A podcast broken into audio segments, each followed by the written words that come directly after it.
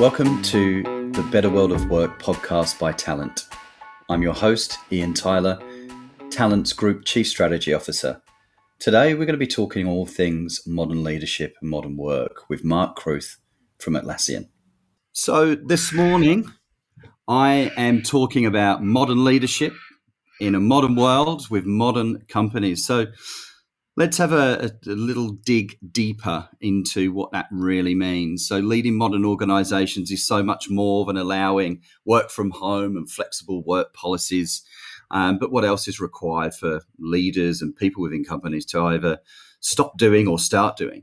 Um, I think a really interesting quote from today's guest could be as simple as things like make meetings suck less. So, Mark, welcome, and let's have a conversation about modern work and what does all this mean?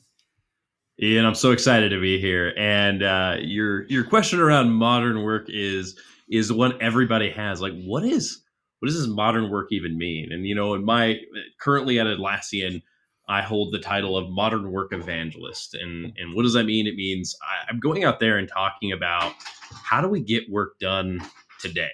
Uh, I think one of the things prior to the pandemic, one of the things that many of us observed was there's a big hype around what's the future of work look like? How do we think about like what's going to be like in 2030? And then of course the pandemic hit and it showed us that none of us knew what we were talking about. Mm-hmm. We all kind of had ideas and and then all of a sudden says, "Hey, we've got a different plan for you." And the thing is is we got thrust into the future and it was a future we weren't expecting. Mm. And that's exactly you know, again, we can guess all we want, but modern work is going to be then saying, well, cool, we're here. What do we do now? What do we do in this age? And and that's where for me i think one of the big things is and i've always done throughout my career so i've spent my career focusing in on what i would consider the pragmatic things we can do to get better. Modern work when you take off the the window dressing it's mm. all about how do you how do you get a little bit better in the current situation you're in?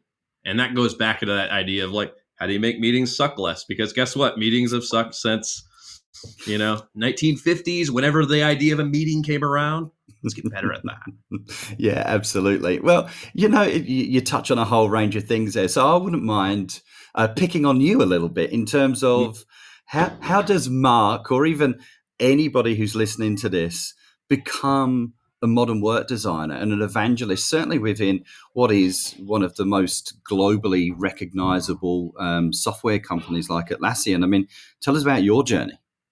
Uh, it was it's it's kind of been interesting, and it's almost like I don't know. It is one of those like pinch me moments where I'm like, am I really doing this right now? You know, like this is cool. like I, I never thought I would get here because I'll tell you what, I started out my career back. What was that?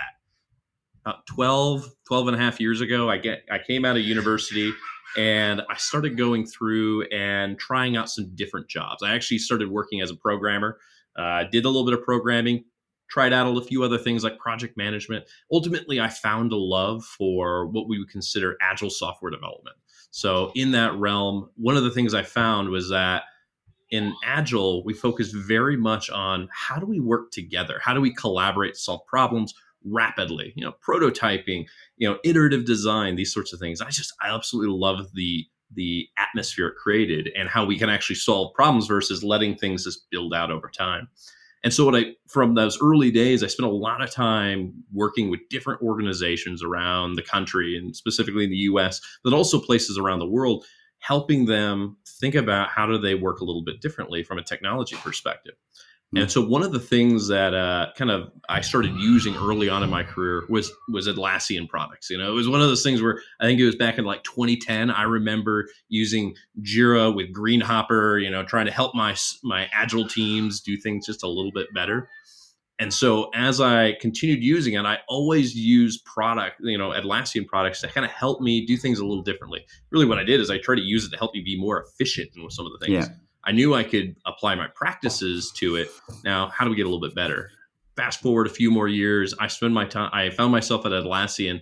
Again, dream job. I was working with large enterprises to help them think about how do they work differently by applying some of our products mm. and really trying to solve the enterprise problem.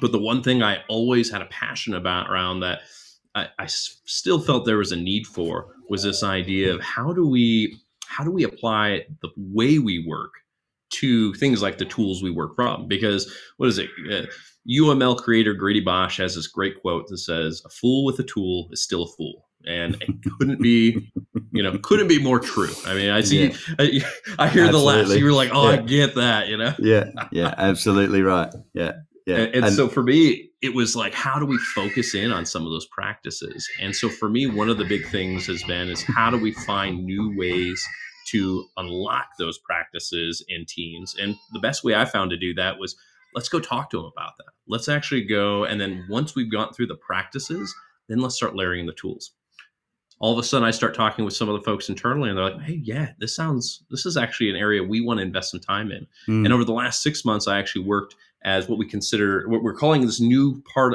part of Atlassian called the team doctors. Yeah. We're very focused on how do we work with our customers to think about practices. And then from there, I says, I want to go talk to more people about this. And so yeah. uh, my my new boss, Dom Price, was actually looking for some people to help with that. And I said, yes, I would love to go out there and start talking to some of our customers. Yeah. I'd love to go out there and start talking to others about how we apply practices out there. So that, you know, long story short, it's been a whirlwind of a journey. And for anyone who listen out there that's like, how's your path to get to that? There is no path my path was follow my passions, what got me up in the morning, and then just keep following that. And yeah. it was amazing what new places I went to along that journey. Yeah. So, do you think, um, and this this is where it gets interesting for me because there is no path mm-hmm. um, that that is well trodden. Um, and you know, and Dom's path to that was almost like an accidental um, experiment as well. Um, does it mean that organizations need to think like this more broadly to give people the opportunities to take those paths and stumble across something? Because that requires a little bit of leadership and management bravery. Oh, um, oh, 100%. And you're 100%. exploring a little bit of the unknown, and um, yep. and I find it interesting because if it's a if it's a new role for an individual and a new kind of venture for an organization to then start to evangelize and go out and speak to other organizations, it's like, are we all feeling around in the dark? Or are we all quite comfortable that we kind of know where this thing is going? Uh, you know, and it's interesting. I'd love to hear what what you've seen out there too. I'll say that one big piece that I've found is in some of the companies I've worked for, very structured in terms of like what what your job is. And I think one of the things I've seen and I've worked with organizations that help do, and Atlassian is really good at, is this idea of let's talk about what skills you've got and how do we want to develop those skills. So it becomes less about a title. And yeah, I've got a title, but it becomes a lot more about, hey, what are you good at? What do you want to become good at? You know, mm. one thing for me was always honestly, I always loved, uh, I fell in love with things like public speaking back, you know, six years ago. And so I found myself in a in a role where I'm like, all right, what are the skills I bring to the table? And all of a sudden they said, all right, you know, love for practices and process, love for speaking, love for just trying new things, a lot of exploration, a lot of curiosity. They said, hey, you know what? We have a need over here that needs some of these skills. You interested in doing that? Those are how I've seen a lot of people start falling into roles here because we've very much focused on less of like, I need a project manager three and more of, I need someone who's going to be very astute and knowledgeable in this space. Yeah. And so that that has been super beneficial for us as we've started to grow really large to think about less less about the titles and more about the skills. What, what about mm. you? What have you seen out there, Ian? Uh, what have you done in your organization? Yeah, I, and I think it's a it's a fantastic um, way to look at things. And firstly, w- what do I see is um, exactly you've just described. It's organisations are now turning on to a skills force rather than a workforce right? So, of course, we need humans um, by and large to come and still do the job, certainly as it relates to human engagement.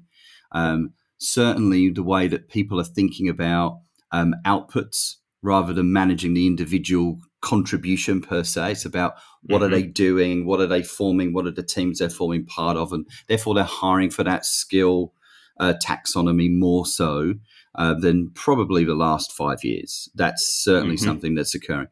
overlay the job title with that, all of a sudden you put the box in and around that skill base, which is really interesting as a, as a notion because certainly as a global technology recruitment business and services organization that we are, um, our entire taxonomy of recruitment is wedded into job family skill sets. Um, mm-hmm. we, we, recruit software engineers with a particular programming language. So there are those boxes that people have to live in or do they? You know, and there's the question: is that right. is that is that a modern structure? Um, and and I'll flip the question back to you, which is so. Uh, if throughout your path of evangelism and the organizations that you're now talking more to and about these things, what are you seeing? What what outside of Atlassian now in the kind of bigger, broader world are, are companies really turning onto this? So I think some companies are. Some hmm. companies mm. are still trying to are struggling, you know, to kind of find their way. The, I think one of the big indicators that at least I've seen that's been drawing towards this is things like a lot of people, of course, are are moving to new jobs. A lot of people are looking for, you know, what's the next thing because maybe they're lacking uh, fulfillment in their current work or maybe just not engaged in what they do. And it has to do with the fact that they took a job that was a role and not a, a passion area, not a skill set for them. Mm. So a lot of companies are starting to say, well, what are the skills that we need versus just that job title? Now, the interesting thing, and I'd be, and this is where like you think about like modern recruiting and talent and those sorts of things. The whole area of like jobs, titles, family, like job families, that is ingrained in that in that industry and so mm. it's very interesting to watch you know as whether it be internal recruiting groups or external recruiting groups try to figure out how do we how do we play here? And again i, I don't think anyone has truly solved it yet. Lastly, we still use titles but what we do now is when we have those conversations with a with a candidate we're starting to talk a lot more about you know what are the things that you know we think that is needed to be successful here with them? We're talking about what are the things they bring to the table versus like do you have experience in a b c and d you know we really want to understand what drives their passion what skills they're trying to develop versus what do we need and and using you know current infrastructure as a mechanism to get there but really trying to drive the conversation a little differently so i mm. think that's probably where we're still at the cusp of some of that. You know, we still gotta. It's gonna take a while, but it's how we. You know, I like to use the word intent. How we intentfully look at those conversations when we're starting to talk to candidates, as we're starting mm. to go through and say, hey, it, do we want to bring someone here who's looking for a title? Or are they trying to be here because they want to do a really cool job? Mm. Uh, that it, it, leads me into one of the things that I know that you you you talk about externally and internally with with Atlassian around um, holacracy. So if Ooh. you think if you think about that in the context of what we're talking about around skills and teams and job titles and all that, that kind of stuff, yeah. and then you think about the system of holacracy, uh, which obviously, I mean, and you can talk about this better than I can, but that kind of decentralized leadership and kind of um, self organization. I mean, how does that all fit together? That was a really interesting one, and I, I am a big fan of these ideas of like self management. And like you said, I've talked about it a lot, and I think when we think about like what is the future, like what is things like how we bring someone into an organization, or what is like my role now if all of a sudden now we're self-managing, we're decentralized, there's no longer levels. That's actually something that, in, at least in holacracy-based structures or sociocracy or what have you, one of the big things they focus on there is that kind of self-identification. What do you want to be? What is mm. that self-definition of that? Uh, and so I think, and I'll be honest, somebody who is looking for a title they're going to struggle in a holacracy based environment because it really is about how do we collaborate together versus how am I climbing a chain. And so it's, I think the future of like something like a holacracy, those sorts of areas, it's a little bit of a utopia. It's a little bit of a thing that says, hey, if I'm going to put that little bit of my brain that's that's very selfish, you know, the what is it the uh, I forgot what it is, but that part of the brain stem that's like, hey, I got to be selfish and look out for myself. Mm. If I can put that aside, things like holacracy work out really well. But the thing is, is eh, we are we're we're bags of emotions. You know, we we make irrational decisions. You know, it, it's it's one of those things where it makes it very difficult to hit to that utopia. But I think things like holacracy and others can give us some really cool road signs for how do we start Yeah. maybe working a little differently and that goes into things like hey maybe my maybe my job title isn't as much of a thing uh, instead maybe i need to say a great example of a company who does some self practice areas uh, or self management kind of things is uh, Morning Star uh, tomatoes out of the us and one of the things they do is they they create these ideas of CLOUs they're colleagues letters of colleague letter of understanding and what it is, it's basically me saying to my colleagues, this is who I am and what I bring to the table for us this time. Like something like that is like, oh, that's revolutionary. I don't have to go whole holacracy or anything, but I, if I put that in place, talk about changing the mindset around what my role is in an hmm. organization. Talk about my ownership at that point. So I don't know. What have you have you talked to people who played with the holacracy? What have you seen as you maybe nibbled on that that idea out there, especially in the talent space? Yeah, a- and do, do you know what? I, I go back to something I mentioned before about bravery. Um, Mm. I, th- I think there are, are, many organizations. I mean, the whole holacracy concept is not a new thing. It's been around for a while, but it's Yep. the, the experiments that organizations have done, much like, um, you know, the um, the introduction a, a number of years back now uh, with the concept of the four day work week. Um, and if you think about that in its kind of looser construct, you could say, well, there's a, essentially a, a degree of holacracy that relates to that because there's self organization, there's internal social contracts, there's, you know, having expectations on one another, but essentially the people within the team and or the construct or the business unit self organizing and holding each other account to, to outputs as opposed to a physical presence in an office on a certain number of days, etc. So we're seeing organisations certainly in the um, um, Asia Pacific region um, Mhm. le- leaning right into that. It's not necessarily a new thing in the US and across uh, the UK and European markets in which we operate. It's really starting to, to to be adopted. Those types of things. So I think that would be my vantage point that I've got um, on that.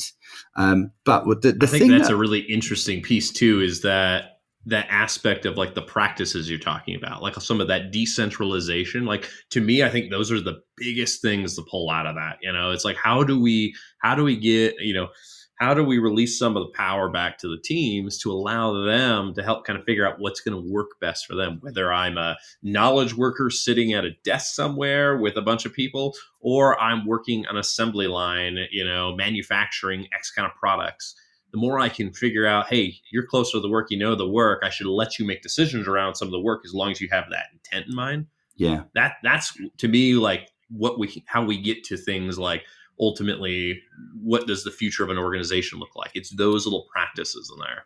Yeah, I, I, I agree, and you know the, the I would say by and large, um, I I have this sense now post pandemic, if I'm able to kind of say that in inverted commas, um, that organisations, irrespective of industry and sector, are more open to um, experimenting, um, Mhm. and and I feel that organisations are now in a situation where they're much more inclined to give their people a bloody good listening to. Um, and then acting on some of that stuff. And, and that's really encouraging. So, um, you, you know, one thing i want to i want one thing that's interesting with that is, and Mm. I, it's based on i was doing some research recently around things like engagement Mm. is that one interesting thing a lot of companies are finding themselves into and i think at this point to your point they're learning to experiment quickly and they're learning to listen to their people but one of the things that we're still we're still seeing some problems around is this idea of i've listened to you now what like and Mm. what am i doing about that and so like you're actually starting to see we've been climbing in like employee engagement for the last you know 10 years. And just this last year we saw the first dip in a long time. And Mm. and it's attributed to the fact that we're like we've asked people and that's that's the thing we've asked people step one good. Step two we do something about it and we're starting to struggle because we're we're not we don't know how to act. Uh, how do, how do we they say we need better uh, clarity on our work. Well crap how do we do that you know? And i think yeah, that's something where like the new organ the modern organization has to get their hands around that. How do we how do we both talk but then also do, do at the same time? Mm, Mm. So, so let's unpack that a little bit more because I think that yeah. for me is really where that's where the rubber hits the road.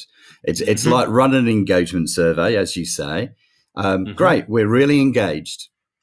Now what? exactly. uh, Yay. Awesome. Yeah. go go us. Here's the pin of honor. Um, do we get a cup with that? I mean, what? what now, yeah, no, right. Exactly. yeah. Um, so, so, so the notion of that, and, and leaders out there that may be listening to this, um, and it has happened in other podcasts where people have reached out and asked to be introduced to you know different people that we, we we've had on the podcast and it would be like i'd love to get 10 minutes with that person. Can you do an introduction or whatever? Um, and people get really intrigued by not necessarily the what it is more the how. Um, yeah. and i'm not asking you to give away the keys to the kingdom here but more about like what are you seeing in some businesses that are doing the listening well of and applying the change or applying the modern work thinking or practice around experimentation Mm-hmm.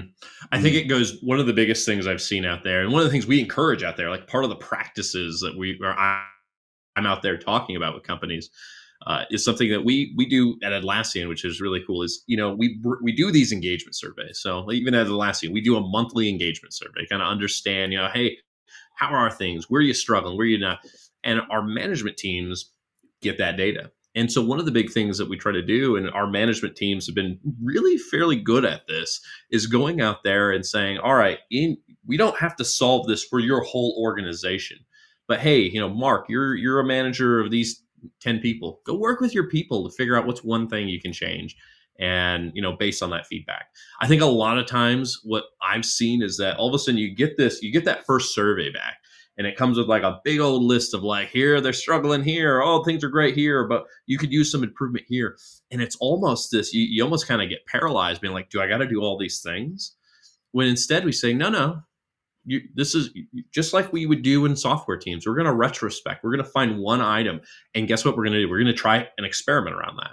And so one of the mm-hmm. things we've encouraged our our leaders to do we've i encourage our customers to do and you're starting to see this with customers is they're taking that data and now they're doing you know again these small experiments. You don't have to change your business overnight kind of thing be like well crap we've got to fix the engagement so we've got to introduce x new practice across everybody. And so giving teams that ability and you know to actually do those small experiments has been huge. And the mm. thing is is we have to be able to then go in and give the those those leaders the essentially the autonomy to go change some of those things and really think about again what's in their sphere of influence what can they do to help their teams and mm. so that, that, i think that's been the big thing we've done like whether it be things like um, one thing we ended up doing was we we ran an engagement survey uh, here at Atlassian with a number of teams, and after that, says, you know what, we need to dig deeper. And so they would go in and they would run things like our health monitors uh, that we have at Atlassian. It's on our playbook, and so we'd run a health monitor, and then we say, all right, based on that, looks like you know we're really struggling here with maybe some shared understanding, or maybe we're you know some of our rituals are out of whack. And then they say, okay, let's go and let's like one of my favorite things to do is let's do a ritual reset. Let's take a look at our meetings and figure out what's working, what's not, and and all of a sudden, what was a problem, what was causing us to maybe not feel so empowered, about an hour and a half later, now we're like, oh, cool, we, we could change something. That's kind of novel. Mm. So I, I, think that's mm. the biggest thing is small incremental changes that the team feels yeah. that they can own. So, I, what if uh, mm. what are some of the things you do you do in, in in your organization to kind of help with that kind of thinking of engagement, thinking of how do I own that improvement? Yeah, uh, it's, it's, a good question. So we, the, the, rituals that we have, and you know, unashamedly, um, the pandemic pushed us to be a much better communicator as an organisation than we were before. Mm-hmm. Um, and I say that unashamedly because I think um, the truth will be said of many organisations around that. Um, so communicate, communicate, and, and listen, um, and then do. Um, um, so our, our, our, global CEO Mark Nielsen has been phenomenal at that, where he runs rituals. It's all hands meetings every two weeks.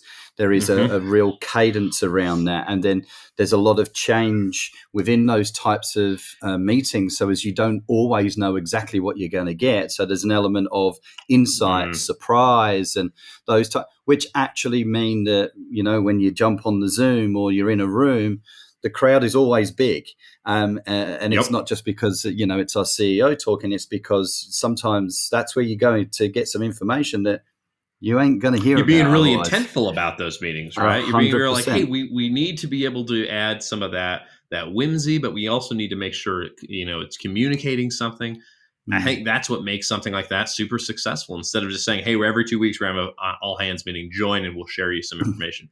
you you're very intentful with it. I love that. Yeah, absolutely. And you, you know, one of the other things that um, again we've spoken about on this podcast before is about the art and science of communication which is meeting people where they're at consuming information how they want to consume it getting the right medium to make sure that every pocket of the organization is aware um, and actually wants to participate in those types of updates and collaborations and so on um, but they're, that's an example example of, of some of the things that, that we've done. And I know for a fact from speaking to the organizations that I do that every organization is changing the way that they communicate and collaborate. Um, you know, um, just for example, this that we're doing now, you're in Detroit in the US, I'm in Sydney, mm-hmm. Australia.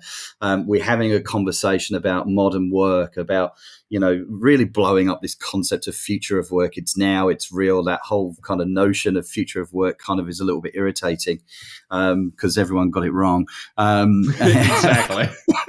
uh, um, that and, and that's why I, am I'm really intrigued by by the work that you do and and you know this conversation more so.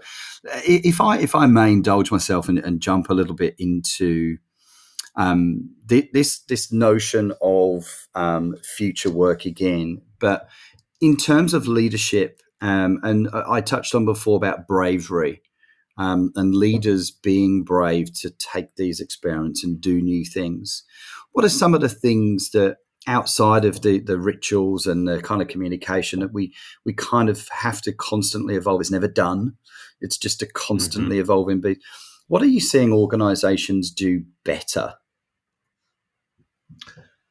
I think one of the big things, and I think it goes back into actually the concept of leadership, is really focusing on what leadership should be versus what it has been.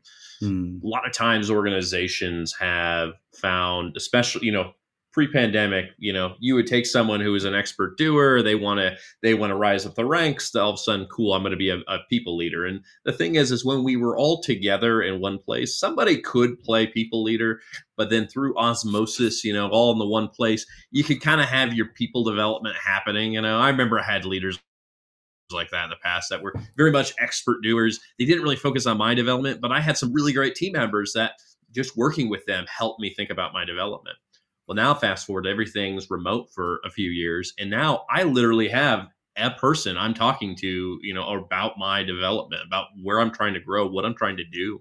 And so what it's really done is it it kind of pushed that concept of what is what is actually a leader's job mm. to the forefront because mm. you know what is it what's the age old saying you know people don't leave companies they lead leave bad bosses. And so mm. as people have started to find, especially giving giving being given some ability to now be a little bit more mobile than they used to be with, you know, being able to be remote in jobs, also seeing things of like what could what could I be doing out in the world to make an impact.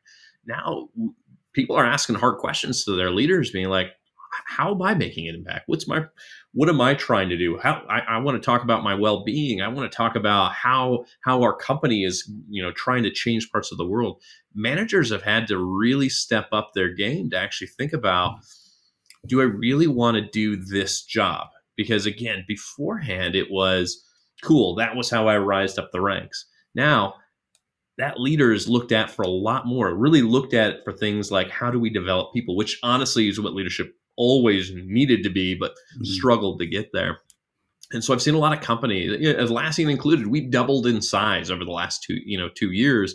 Um, we had to put a big focus in on how do we develop our leaders? You know, how do we? We're bringing up a lot of new people. How do we? How do we do that? Because we realize that folks are, you know, these folks who are coming into these spots might be really good at their job, but in our world, it doesn't matter that much that you're really a really good software engineer. My best boss I have had in, in a very long time is was my first one here at Atlassian. he told me when I remember joining, he says, I have no idea what you do. You know, like I really don't understand, you know, a lot of the enterprise agility space and and and things like that. But I do understand people. And and my goal here is to help you be as successful as possible. I mean, talk about a you know a glass of uh, of nice you know refreshing water right there. I mean, tell me about it, right? And so those Absolutely. are some of the things that you're starting to see people try to focus on developing. What is that new? How do we develop that leadership muscle in, yeah. in, in these new leaders? Yeah, it, it's interesting, you know, because you know there is also this uh, this notion out there, certainly in organisations, and you know, I, I think I'm I'm one of them personified in, in, terms of my role at Talent. But there are there are leaders out there that might necessarily be uh, mightn't necessarily be the best software engineer, but leading a software engineering group because they are amazing leaders. But conversely, mm-hmm. the opposite can be true, which is they're an amazing software engineer, but they're mm-hmm. really a poor people leader. But because mm-hmm. they're brilliant at the software engineer, the old structure has said, well, we need to promote them through the ranks, and therefore mm-hmm. They hold this title back to the thing that we were talking about before. And it's like, well, actually, no um, can we just not do that anymore? Because you're absolutely right. You know, we it, you've got to have the right people, and therefore the the learning around leadership needs to evolve mm-hmm. and change. And you know that, that that's complicated. Um, but oh, is it? Is. Yeah, but but is it? It's like the notion mm-hmm. of it's quite simple. Mm-hmm so you know it's simple but not easy.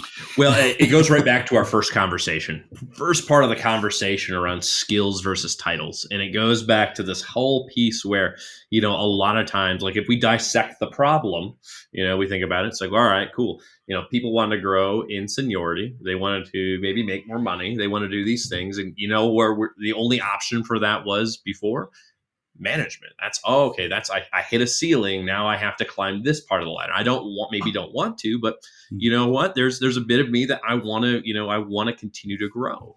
And so I, for us, many organizations have to think about how they reinvent that, and it doesn't necessarily mean saying create a technical track for folks. Now this goes back down to the skills development. Start focusing on what kind of skills you want to and, and reward for things like you've been building mastery in these areas. Awesome you know if you're a master across these six different skill sets that might represent something where hey maybe now you get a pay boost or something like that because you're becoming an expert who can then go out there and grow others uh, or something to that effect that's where I think we can reimagine some of this without saying, well, mm. the only pathways here, because there's some people I know that absolutely are amazing people leaders that, you know what, they were that they were destined that that path. Like those are the skills they're really good at. Their empathy, their collaboration, the communication.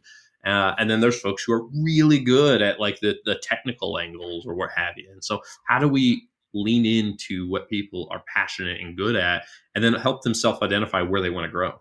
Yeah, you, you, you just rattled off a, a, couple of competencies there around you know empathy and, and compassion and so on. Yeah, I don't I, I don't think um, you give me any good leader it, from history to, to now, I don't think those fundamentals have really changed. You know, it, it, I, I, find that really interesting. Empathetic leadership, you know, people who can collaborate, people who can communicate. Isn't that just a really good hallmark of people being good leaders?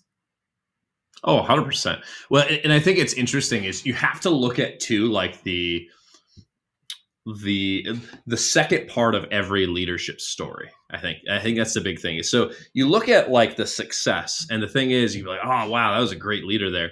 And then you look at you know and then what happened next? You know if all of a sudden you find cool we released this thing or we we do we did this thing and all of a sudden now like half our organization exited or things like that you can have these leaders who are going out there and they will you know they will get people you know get things through done through pushing people through walls versus lifting them over. And and i think it's and i think that's one of the big things that we've got to always keep conscious of is like how do we make sure that we've got you know that it's not just the end of the story of that success but what happened later like how yeah. do people now talk about it and i think that's where uh, mm-hmm. uh, it's funny values in an organization is a is a great example of this is where values you know every organization has their values you know those things that they hold up or they etch on their walls you know but the thing is is there's this idea of um, uh, aspired values and enacted values and the idea of an aspired one is like, oh, I want to do that, but I don't have any good stories of it. An enacted one is like, oh, I have a good story about that. we have to have those enacted stories of our leaders to actually say, well, that was good leadership there because afterwards we was like, here's an example of where that continued happening. Mm. And, and, organizations that celebrate those stories, yes. um, I think it, it is again, it, it's starting to happen more and more and more. The more like if, if we take the banking sector, you know what what 25 years ago may have been seen as stuffy and elitist and all the rest of it. You know what? They're coming back down to more tech scale up vibes to mm-hmm. you know really kind of getting into this. You know what? we're good and we're celebrating these stories and we work with you know at the pointy end of what makes the world go round in terms of money and happiness and fulfillment and all these wonderful things that's great but that whole sector has changed so much to be um, an organizational um, structure that is now more reminiscent of tech scale ups and tech mm-hmm. startups and i find that really interesting and they celebrate leadership stories um, in such a good way that I'm finding through different conversations, more so than they have done in the last 25 years. And you know what the key to that is? So there's one there's one word that I think is the key to all of that. So what do you think it is? There's one word. Evolution. I would put that right in there with it. I was thinking of behaviors. Mm. And, and, it's that how do we change behaviors in an organization? And honestly, that's the game of modern work in my mind is behaviors. How do we think about those things that we want to change in our organization. Because, you know, whether I flatten my hierarchy or whether I decentralize my decision making, if I don't change my behaviors around those sorts of things, the things that um, the, the leaders, the, the behaviors that my leaders demonstrate and they share what they do, they share stories. It's things through like sharing those success stories of leadership is a way of expressing a behavior. And so mm. all of a sudden now people are like, oh, cool, we promote this behavior. I like that. And and so now I do it and then you do it. And then a bunch of us start doing it and it beca- starts becoming part of what our company is known for. It's about our culture then. Uh, mm. And so for mm. me, I, I, find that, you know, modern tech's a great, uh, or mo- like banking is a great example where there was this aspect that they said, you know what, we are, we have to change the way we work and it wasn't a agile transformation or a digital transformation that changed the way they work. What they ultimately ended up doing was saying well we have to treat change how we react to things how we how we treat our people around things and what do we celebrate? You know mm-hmm. those sorts of things. And all of a sudden you see through those little things like that organizations all of a sudden become like wow you look at a at a bank you're like you're a bank? Like really? You yeah. know I, am actually working uh, i'm doing a talk with a group um, uh, they're a bank, and one of the things they're doing is like they're doing a tech, like an innovation week right now. And mm-hmm. one of the things they did is they submitted, they had this idea, this portal to submit all these new ideas for like innovation within their tech space. And they were only expecting like three or four ideas, and they got 50 of them. And the, and that was a sign that the behaviors that they were trying to encourage around innovation was was actually working because they were like, wow, people felt open. They felt they wanted to contribute ideas versus just being like, all right, cool, there's just an option to do it. So I, I love seeing how those little things like that can kind of help feed the system and feed the the way an organization actually works. Yeah, absolutely. And it nourishes the organization to go, yes. you know what? I'm going to put my hand up here. I'm going to give it yes. a go. I'll submit an idea, even though I might be doing negative self talk and saying, that that's crap that's not going to fly.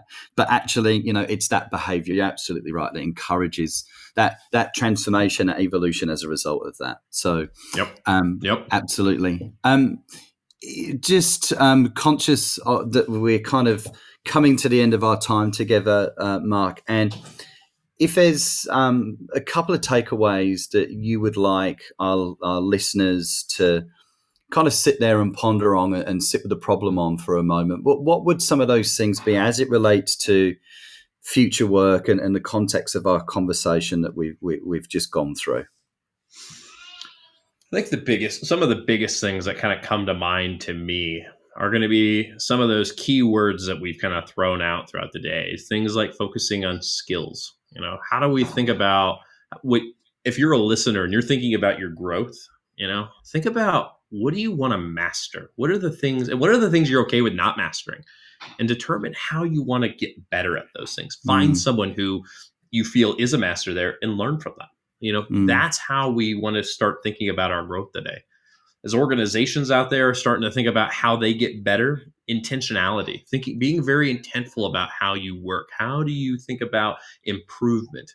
You know, we talked about the employee surveys. How do you spend intentionally spend time doing changes? And again, you don't have to you don't have to make big changes. It's like the old adage of, you know, how do you eat an elephant one bite at a time? You don't mm. have to make everything better at once small things and then continue to iterate on that build a pattern build a ritual around that and then i think you know this idea of behaviors and the evolution of the organization continue to keep that in mind people like as you think about it don't think about what you want to change in your organization think about what behavior do you want to see enacted in your organization mm. if you were to if you were to stop and say like all right I would know my organization is growing and evolving if I witnessed this happen in my organization. What would that be? What would mm. then what would it take to start moving in that direction? Mm. How would you how can you enact that behavior and start setting some of that example? So mm. I think to me that's what modern work's all about. Is how yeah. do we do these little things today to make tomorrow a little better? Because we know that hey, who knows what will happen in in two three years from now right? Yeah. We, we, i remember march 2020 we all thought we had a plan so. Yeah exactly right. Um, and, and thank you for sharing that and, and that just kind of brings into focus for me. I mean, we have a, a company vision which is empowering people to build a better world of work for all. That's our vision. Mm-hmm. Um, and when I think about that, we use this wonderful little an acronym called BWOW, the Better World of Work, and that's you know the name of our podcast. It's that better world of work. What what does that invoke in you when we think about well, what is what would one thing be for you that a better world of work for Mark Cruth is? Hmm. What would that be? I think to me it would be looking at how do we see more experimentation? And and more and to your point earlier celebrated experimentation. I think we're getting better at that. I think many organizations are starting to embrace it but i think that's one of that's going to be our that's going to be the key for us in the future. Mm-hmm. how do we continue to iterate experiment and be okay with you know not being perfect with things and mm-hmm. so a better you know a better ways of working a better you know future of work is going to be one where we're okay with not getting the right answer the right time because guess what we can we can experiment again yeah absolutely um, mark i want to say a huge huge huge thanks uh, for your time um, and the investment of time that you've put into this you've been exceptionally gracious and thank you so so much Oh, thanks for having me. I absolutely love this conversation. And to any of your listeners out there, y'all want to continue this all, feel free to reach out because this is what we're trying to do. We want to talk about what what is what does the work look like the next couple of years? Because that's where we can we got to strike while the iron's hot. Yeah absolutely absolutely. It's on the it's in the boardrooms uh, and on the conversations of every ceo and employee um, around the world right now. So uh, mark cruth from atlassian thank you so much. Thank you all